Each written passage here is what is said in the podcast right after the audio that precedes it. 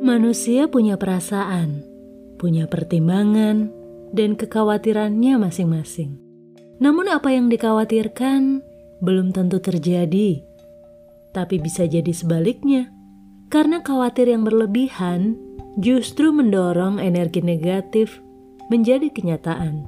Pikirkan dan doakan yang baik, sambil mengiringinya, persiapkan yang terbaik kita bisa berupaya sebaik mungkin dan mengantisipasi agar yang buruk tidak terjadi.